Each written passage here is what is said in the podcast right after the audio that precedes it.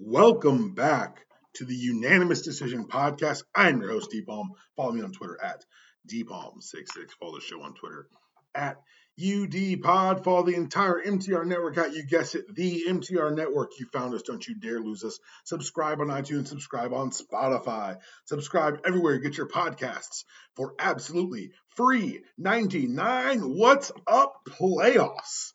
Now, if you're like me, you're an old person. If you're an old person, you've had to face some very real, very sobering realities this playoff uh, time of year. There are years where I've joked and said, "Oh, how hard it is for me to stay awake," and how how much I drag the next day, and those have always been true jokes. However, this is the first year I'm I'll be 37 this summer. This is the first year in my 37 years where I've woken up to Charmed, where I've been roused from sleep at about three or four in the morning by someone casting a spell in a show I would never watch, given an option. First and foremost, Charmed, you're welcome for the ratings. Secondly, this playoff schedule is getting to me. You're going to hear this right before, I believe, two big game fours tonight before Boston takes on Milwaukee to try to knock that bad boy up. And the same thing, Memphis and Golden State. Now, we're not going to talk about those games until the end of this podcast because you may listen to this after it, and then the whole podcast would be useless to you, and I would hate to do that. So we're going to talk about those last. What we're going to talk about first, before anything else, is Phil Mickelson. I know what you're thinking. That's crazy, Deep Palm. This is not a golf podcast. You're correct. It is a scammer celebration podcast. And a couple weeks ago, I told you that Phil Mickelson and his push for the Saudi League had overstepped some bounds, offended some norms, and had been effectively shadow banned from the PGA Tour. Similarly, the PGA Tour said that if you do play in these Saudi events, if you request time away from the PGA Tour, you risk the you run the risk, excuse me, of being permanently banned from the PGA Tour. A PGA Tour that's made all these people a lot of money. Of course, the Saudi money looks like it's more money, and where there's money, there will be greed. Phil Mickelson has decided to pursue this greed in a very public fashion. But the question is why? We touched on this last time we talked about Phil. We don't do it too often. Phil Mickelson, if you've noticed his name in the news when it's not about golf, it's generally about some sort of large scale financial investigation where everyone goes to jail except for Phil. And with all the sponsors jumping ship and everyone getting mad at Phil about the Saudi Arabia thing, more information is coming out from Alan Shipnuck about Phil Mickelson's not just stance towards the Saudis, but his actual financial situation. In an excerpt from the forthcoming biography, Phil, the rip roaring and unauthorized biography of golf's most colorful superstar, which holy shit, what a title. Alan Shipnuck got us the original anecdote that led to the uproar around the Saudi event. The book now says the theory for the real motivation for those Saudi backed golf league is to offset some gambling losses. I'm reading from the excerpt now. According to a source with direct access to the documents, Mickelson had gambling losses totaling more than $40 million in a four year period that was scrutinized, 2010 to 2014. In those prime earning years, his income was estimated to be just north of $40 million a year. That's an obscene amount of money, but once he paid his taxes, he was left with what? Low 20s? Then he had to cover his plane, mansions, his agent, caddy, pilots, chef, personal trainer, swing coaches, and sundry others. Throwing all the expenses of a big life, like an actual T Rex birthday skull for a birthday present. It'd be weird if it was a real T Rex. And that leaves what, 10 million? Per the government audit, that's roughly how much Mickelson averaged in annual gambling losses over those four years, and we still don't know what we don't know. In other words, it's quite possible that he was barely breaking even, or maybe even in the red, and Mickelson's income dropped considerably, considerably, excuse me, from his winless years of 2014 to 2017. Now, I don't know. I'm not, I'm not, I don't care enough to know. I do know that when things look logical and you line them up and they seem to make sense, it tends to break that way. So we'll see what he does next. Phil Mickelson, of course, did not compete in the Masters last month and may be on, may or may not be on course to defend his PG, 2021 PGA Championship title in two weeks at, uh, in Tulsa he won five times in 2010 and 2014 and has yet to address this specific allegation with the media. it's possible that he'd want to avoid PGA Tour events for the foreseeable future, rather than it's not only the answers about Saudi Arabia, but the answers about this. It's um again, I don't know what's real, I don't know what's not. I do know that the same source who was helping write this unauthorized biography seemed to have hit the nail on the head with the Saudi Arabia nonsense. And if this is true, it's the answer is very simple as it always has been. It's just fucking greed. And in Phil Mickelson's case, a stunningly bad ability to gamble. And I don't care what people gamble. Do what you want. It's your money. Put yourself in the poorhouse. But if Phil Mickelson's, if these numbers reported are accurate, even close to accurate, that's a debilitating level of gambling addiction that should probably be taken care of by a professional and not all of us in the media. But it is what it is. Um, before getting into bigger news of the day, I want to just tip my cap. We made some jokes a couple weeks ago about Kyrie Irving getting paid to work half his season. Good job by him. Bobby Cox is the most dejected manager in baseball history. The stat came across me today, and I wanted to share it with you guys because it's not just that he got kicked out more than everyone else. I don't know. It's the sheer volume of numbers. Now, I make fun of baseball for having too many games. Apparently, Bobby Cox agreed because in his career, he was kicked out of 162 games. That's right. Bobby Cox kicked out of an entire season of baseball. And as this podcast celebrates faking it till you make it and scamming your way to the top, my God, Bobby Cox got a free season of money. Good job by you, Bobby. Good job. Good effort. Now, the NFL draft is now behind us. It is, again, we did the preview with uh, Jason Smith. We're going to talk about the Georgia prospects really quickly, but I do want to talk about the draft as a whole. The draft is insane that you would grab these kids, say, hey, we're going to move you to wherever, and hope that this system works for you.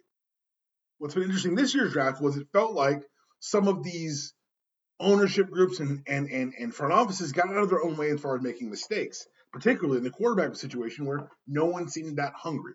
Is that reflective of Jimmy G and Baker Mayfield both being on the open market, presumably to be traded for in training camp, if not week one through four? Sure. But I think also part of it is that one, there's more voices out there holding people accountable. Two, there's more data than ever. And three, they figured out they don't need to spend money on quarterbacks or draft picks. They can mold someone to their system, or at least that's what they think. Plus, it doesn't help that this was a notoriously weak draft class that, of course, the Falcons had to dip their toe into to further my opinion that they're the worst franchise in sports and should not be cheered for by anyone. Vested only by the Saints, who are a cesspool. Now, let's talk about the success stories of the draft. We're talking about some big schools doing big numbers. And I'll tell you what, there was a record broken this year. Couple, actually. No defense had ever had five draft uh, players drafted in the first round of a play of a, of a of a draft, seven round draft. Happened now. Georgia had five defensive players go in the first round. Fantastic. But it gets even better because Georgia broke their own record from last year, saying not only do they have the most in the first round, but the most overall. 15 overall draft picks taken in the seven round draft, the most for the modern seven round draft. And for those of you who say, Deep you don't care about this, you don't care where they're going, you just glad they make money. You're correct. But however, I'm also, before anything else, a Georgia fan. And what is this good for, kids? All together now, recruiting. If I'm a if I'm a talented player, particularly on the defensive side of the ball, and I see 15 draft picks and a projected another three first rounders next year in the way too early draft predictions, I'm saying to myself, let me go to Athens to learn this here defense so that I too can make a whole bunch of money. Now we're not going to just hand wave and say 15 dogs were taken. We're going to go through each one really quickly. Bear with me if you would. We'll start with round six, the last uh, Bulldog taken by the Atlanta Falcons, John Fitzpatrick, tight end. Round six, pick 213. Before that, pick 212. Uh, Derion Kendrick went to the Rams, cornerback, out of Georgia. Before that, round six, Jamaree Salyer also going to LA, but this time for the Chargers. Round six, pick 195. Before that, 190. Justin Shaffer, offensive lineman, to the Falcons. And you know what? We talked about this when we had uh, Jason on, and I want to just commend the Falcons for reading the room and doing the easy thing. When you're at the back half of these picks and making these kind of decisions, it's quite simple to just say, let's grab the local guy. We know we'll at least get a PR bump from that. Bravo, Falcons, maybe not as bad as I thought. Round four, we jump all the way up to where Jake Camarda the first punter off the board, maybe not the first, but he what did go ahead of the punt god, which I think made certain segments of uh, NCAA Twitter very angry. But he went to Tampa Bay. We will hold not not against him. Zamir White, Zeus going to Las Vegas Raiders with the fourth round pick in 122. We've got uh, Channing Tindall headed to the Dolphins. We've got built something pretty impressive down there in Miami. We'll see how it takes off. He was a third round pick, 102 overall. Also in the third round, Nakobe Dean, Philadelphia Eagles. And the Eagles might have done something very important here because what they've done is they've grabbed a player who apparently there was some injury concerns. He's going to need surgery either this offseason or coming in the next offseason. But there's your value pick because I said on this podcast, I'll say it till I'm proven wrong that I think this is the best defensive player in the draft. We're going to see he's never been wrong once on a football field. I don't think he's going to start now. Good job by the Eagles uh, snapping up there. Second round pick, James Cook, number 63 to the New York Giants. For those of you who say, hey, don't they have a running back? Welcome to the show. They do now. Anyway, uh, let's go back now. Still in round two, number 52, pick number 52, excuse me, George Pickens to the Steelers.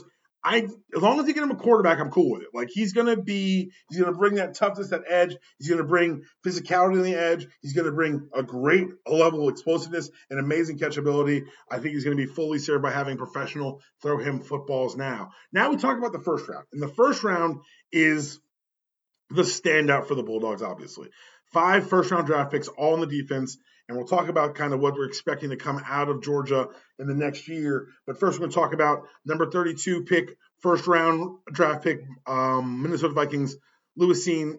I think it's a great fit. I think it's going to be uh, a player who's going to help augment that defense greatly. Uh, the Packers really believed in that logo match, picking up Devonte Wyatt and Quay Walker. Quay Walker, 22nd overall pick, and Devonte Wyatt, the 28th overall pick this is one of those teams that saw the value in the professionalism and the explosiveness of that defense and said we want some of that on our side.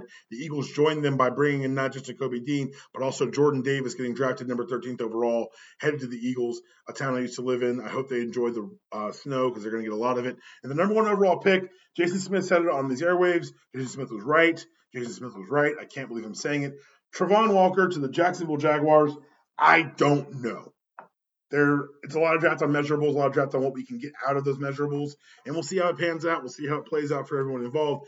Again, the primary aspect of all of this is congrats to the young men for getting paid. Get money, keep money, take money away from other people. Now, speaking of money, the NCAA is begun to uh, speaking, they're going to crack down on booster involvement in the NIL. What the problem is that they abdicated any responsibility up to this point. For those of you who are just catching up, the NCAA has been faced with this growing valuation of players' image and likeness rights for the last 15, 20 years, since I was in college. Oh, that's horrifying. Um, and when the NIL rules came out, they took their hands off the wheel and said, hey, look, you guys figure it out. What you're not going to do is introduce money into a system, legitimate money now, clean money now, and then tell that system to reject said money. It's not going to work. There will be lawyers, there will be winnings of lawyers, lawyers will be losing cases because this is a bad idea. And what's super interesting to me is that now we're getting more and more calls for the things you've heard me talk about for years. The questions being asked. Well, what does NCAA actually do besides keep money from players? I do believe that in the next 10 years, we're going to see the University of Georgia Football Incorporated brought to you by the University of Georgia. Will have looser affiliations of these schools with these teams the way it should be. You shouldn't be depending on scholastic excellence based on how many tickets your football team sells. It's not how higher education should work. It's not how it works anywhere in the world. If you've got international friends, explain to them college football and watch them look at you. Like turn on a Zoom. Don't do it over the phone. You need to see their faces when you explain the financial structure of college football because they will say to you, wait, none of the players get paid by the schools, and you won't have an answer because it's unfathomable unless you were raised in it and indoctrinated by it every Saturday, as I was. As I was. Now, let's stay in Athens and talk about some things that we saw at the spring game. Of course, again, guys, I don't watch spring football. I'd advise you not to do it. But I'm a sick, sad person whose team won a title this year. We just crossed, as I'm recording this, we crossed the threshold of the last day we watched this team play, and the next day we will watch this team play. We're over the halfway mark. Congratulations, dog fans. You did it. Any dog players, they come to you, the NCAA says, hey, Come talk to us about the NIL deal you may have. Come educate us on the boosters that gave you money. It is the advice of this podcast, not a lawyer, to tell the NCAA to go fuck itself. They don't have subpoena power. And if all of you tell them to go fuck themselves, they can't disqualify all of you. There will be lawyers. A lot of your agents are lawyers. Let them do that job and earn their money. Now, let's talk about the Georgia spring breakdown of the of what we saw in the spring game. Again, I've actually gone back and watched it once. Um, don't tell Nada. But what's interesting to me is not just watching Arik Gilbert line up at tight end, but also watching how Stetson Bennett had improved having a full offseason as a starter. You remember going into last season, he was a third string guy, getting third string reps in spring, getting third string reps and competing going into camp. Now, established as the starter, whether that's for good or ill, it's at least going to give an opportunity for him not to have to learn on the job and to grow into week one. No one's going to be upset that Georgia lost eight players in that defense five in the first round. I'm gonna keep saying that shit. But with all that exiting, you look at what's next, and it's not a bare cover because Georgia and Kirby and company have been so good at recruiting, have been so good at establishing an accountability situation where the next guy up is the next guy up, and the next guy up is going to be a star too. So I couldn't be more excited for Georgia's prospects. Very excited to beat the dog shit out of Oregon come week one. Throw this back in my face the second they lose. I welcome it. We're going to go to the NFL now before we go to the NBA, and we're going to talk about one big story that actually broke over the weekend. Dan Ventrelle. you don't know who that is. It's okay. He was the team president of the Las Vegas Raiders. I say it slowly because I still want to say Oakland. He was fired after less than a year in charge. Neither Davis nor the team want to go into detail why they fired him. However, Ventrelle on Friday afternoon released a statement to the media. He says that he was he saw Davis, who owns the also owns the Las Vegas Aces, create a difficult workplace within the Raiders organization. He says that after being with the team since 2003, he was let go after confronting Davis and then notifying the NFL about Davis creating a hostile work environment and engaged in other potential misconduct. The question now is going to be will the NFL do anything? The answer is probably no. They're going to cut a check to Mr. Ventrelle and let him go on his merry way. But what's interesting is that this is not a new story. This is not a new or unique story, even. This is a story that we've heard echoed across different front offices and you don't hear calls or cries for education or for recrimination or for punishment from these front offices because they don't want people looking at them. It's the same way when they took Donald Sterling's team away from him. Mark Cuban stood up and said, Hey, man, that's scary. And there's going to be people who say, Yeah, that is scary. It's a, it's a slippery slope. And I say, Fuck that slope. I like a scared billionaire. So we'll see what happens with this situation in Las Vegas. I'm going to close with a quote from Ventrelle. I've committed almost 18 years of my life to the success of the Raiders as general counsel and president. I take that responsibility very seriously, which is why multiple written complaints for employees that create that Mark created a hostile work environment and engaged in other potential misconduct gave me great concern. When Mark was confronted with these issues, he was dismissive and didn't demonstrate the warranted level of concern. Given this, I informed the NFL of these issues and of Mark's unacceptable response. Soon thereafter, I was fired in retaliation for raising these concerns.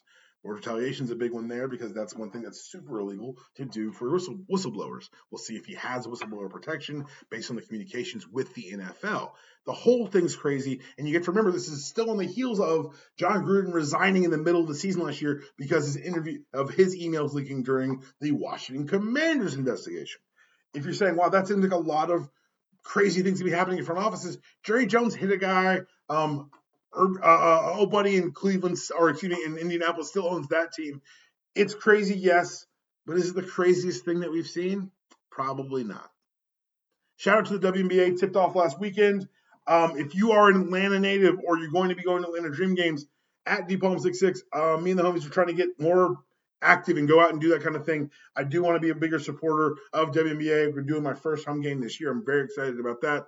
Looks like they're playing on the 13th here against the Aces, who we just talked about as well, co-owned by Mark Davis. We'll see if I show up there. Um, but yes, it's exciting. The more and more time and effort and money behind this, it has paid off for not just the individual teams, but also for the league. The revenue's gone up every time they've invested in it. The return has been fantastic. So I ask you now, go out. If you live in a city that has these teams, go out and see them. We're watching first round draft picks. We're watching women who are standouts in the NCAA lose spots on rosters. There's time has come for expansion, and for everyone who says wait for the CBA, how many young women's dreams or futures are you willing to sacrifice for the CBA?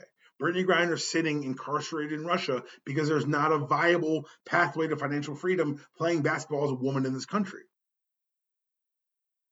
We've watched what happens. The return on investment is fantastic. The more opportunity this league has gotten, the bigger it's grown.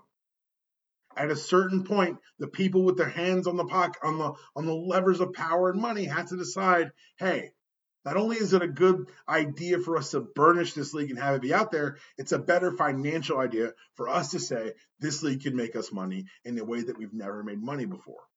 And yes, I'm appealing to greed because I guess that's all that's left here in this here world. That's all we've got going is who can be the greediest, who can have the most. Um, speaking of greedy, not really speaking of greedy, Nikola Jokic, back to back NBA MVP. Congratulations to Jokic. Um, the Joker. I think if people are saying you didn't pass the eyeball test, which tells me you didn't watch him play basketball. This guy's out here um, averaging damn near a triple double out of the post with amazing passing um, and throwing to no one. He didn't have his best players on the side with him. He did it all without Jamal Murray, did it all without Michael Porter Jr., excuse me, and he still made the playoffs as the sixth seed before losing uh, to the Warriors in five. The numbers this year as a center better than last year. 27.1 points per game 13.8 rebounds per game 7.9 assists eighth in the league. First player in nba history with 2000 points 1000 rebounds and 500 assists. And you're going to hear a lot of talk about this. They shouldn't get guys it's a regular season award is it not the most interesting look for the league to give it away while he's sitting at home two years in a row yeah I would probably do away with the big pomp and circumstance award show that they're trying to build around this thing because they want ratings and more greed. But no matter how they deserve decide to, to hand out the hardware, the deserved question isn't there.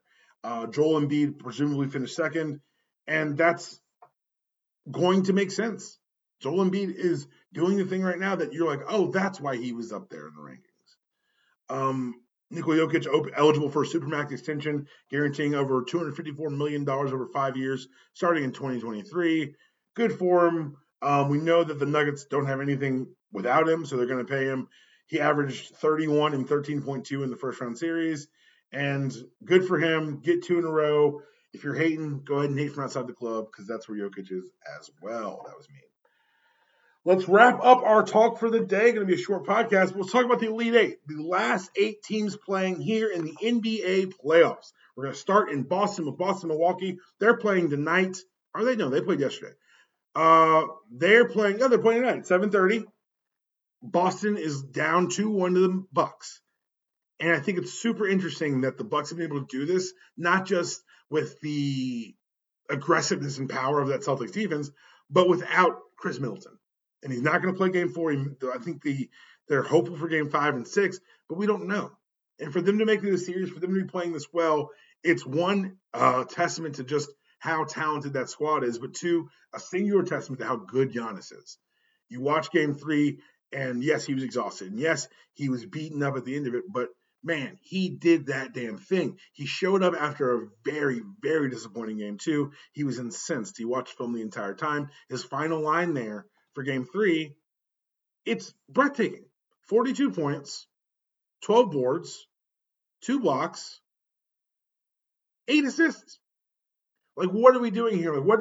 It's it's the thing where you know intellectually that a singular offensive greatness can overcome team defense, but watching it happen the way it happened on um, on Saturday was was captivating, and that's one of the reasons why I try to impress on people that this Giannis thing is special it's something that needs to be taken, not taken for granted, excuse me. He's 27 years old. He's somehow getting better. And he's one of those players who has that extra gear, who gets to the playoffs and, and knows that the stage is bigger, the lights are brighter, and he's got to deliver. On the flip side with the Celtics, I've got a lot of questions as to what their plan's going to be. If Jayson Tatum's not going to show up like he didn't in game three, you're going to have problems. However, counterfactually, you can't assume he's not going to show up. I think that with the killer instinct on the other side, it's a must win game for them in game four tonight. It's going to be exciting to see. The other game this evening is going to be Memphis Golden State Warriors. And I'll be very, very, very honest. I'm not looking forward to this game. Not because of anything that's happened in the series, or not because of the tone and tenor of the series, but because we know for a fact Ja ain't playing.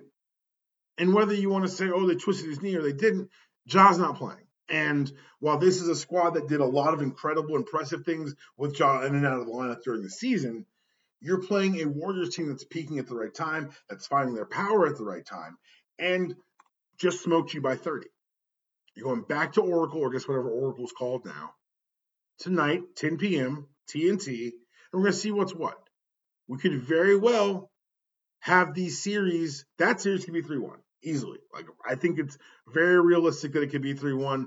I think a bit more touch and go on the Milwaukee Bucks uh, Boston side because but they're in Milwaukee, so if that's 3-1, that one could actually be over as well. And yeah, I just think that those two series, the ones we got tonight, are going to be super interesting and see how they play out. Let's talk about the games that happened yesterday because I think that is actually a bit more interesting.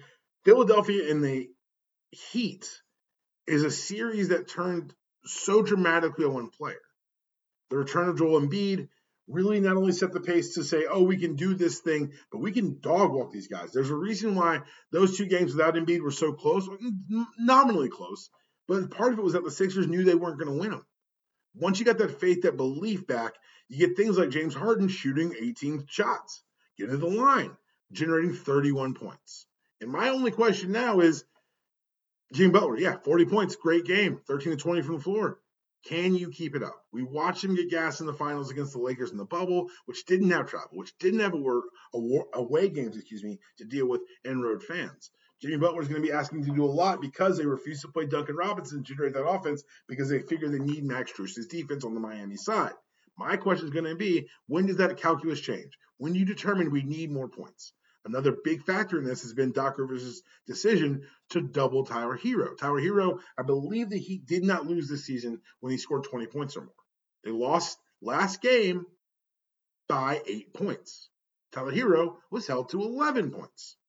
If he scores his 20, I hope you can do math at home. If you can't, hang up, grab an abacus. We'll come back. Just we'll pause it. We'll, we'll finish it then the bottom line is with the inconsistency of James Harden, I don't think after one performance we can say, oh, James Harden's back. Never mind all those worries and thinking he was washed the last three months. I honestly have no idea, but I do know that with Joel Embiid, they're much better than without him, even if he's got a mask on and a thumb that has not worked for three months. The last series on the list to visit is one that's kind of been out of hand in my eyes. Um, Chris Paul comes off of the perfection that was the prior series, and he's had two goose eggs these last two games played in Dallas. You've seen not just Luka come alive, but also those bench players, those role players. And if it comes down to who's got home court advantage, it could be a long series, but I see Phoenix pulling it out. The question I have now is going to be not just can they hold court back in Phoenix, but can Devin Booker's continued recuperation offset whatever's going on with Chris Paul? Because while part of me wants to say game four was based on the things we're going to talk about in a second, game three happened too. Not a very good game out of Chris Paul. So is it a situation where there's an injury? Is a situation where it's not a spotlight thing, and maybe it's that he can't kick these guys in testicles as easily, and that's just frustrating him. But it's going to be it's going to befall it's going to fall more on Devin Booker to kind of continue his growth into being an evolutionary Chris Paul, and DeAndre Ayton to continue stepping up and demanding his money, which, my God, my God, if you're Phoenix faithful and they don't pay him, I feel for you on a level that mm, most people can actually agree with. The last thing I want to talk about before we get out of here is what happened on Sunday with Chris Paul. Sunday was Mother's Day, and Chris Paul um, was notably distracted during the game. He actually isolated the post-game presser early so he could check on his wife and mother because they had been accosted by a fan in the stands. Now, I've seen a video and some are saying this guy, this person who put their hands on his wife and mother was a child. I want to be very unequivocal about this. If you put your hands on my wife or my mother, it's on site. There's no debates. There's no. Chris Paul honestly showed more restraint than I would have shown because he got held back going after a little 14 year old kid uh, when he got thrown out. If you're 14 and you touch someone's wife and or mother, you have the right to get your ass kicked. It's not that's not too young to get your ass whooped. And I think that as we are we've all talked about. It. We've talked about what's happening on airplanes, what's happening in these arenas, but now I think it's a bigger, more pressing concern. We we're so good at being reactionary in, in the NBA and in sports in general. Are we saying that oh, when something actually bad happens, we'll get these policies? This is a workplace safety type issue. If I can't bring my family, if my family can come to watch me go to work in a spectator sense, and the arena cannot keep them safe during that, that's not a problem with the fans. It's not a problem with the players. That is a problem with the arenas. And I do hope that prior to any sort of CBA negotiations, we're given some sort of solution to this, some sort of ability to reconcile this, to not just let these players come and compete and entertain, but to allow them to be focused on doing so, on doing their job by maintaining some level of decorum and safety for their loved ones. That's not a crazy take. That's not a out there perspective. No one should be touching anyone. And there's got to be a way to protect these people from an emboldened and, and psychopathic fan base. That's we've kind of cultivated over the years. As we've done this, the fans always right in these 24 hour news cycles where you've got to generate sports news to generate passion in people that you set loose in these arenas. If the kid was yelling something like, hey, Chris Paul, stop kicking people in the nuts, we can support him. But the second you put your hands on someone, you open the door to get your hands put on you. And while the NBA expects the, the players to rise above X, Y, and Z, fuck and that. They're still human. And if Chris Paul had put his tiny fist in that boy's tiny face, I would have applauded him and still disliked him for kicking people in the nuts. I'm a complicated man capable of two thoughts at once. And I will be back later this week. We're going to have um, Susan on. We're going to talk a little Star Wars. We missed May the 4th, but we did talk about it at the house. We're going to talk about some stuff that you're going to midweek drop. We're going to have another brand new drop next Monday. That was your show. There is no outro. See you guys next week.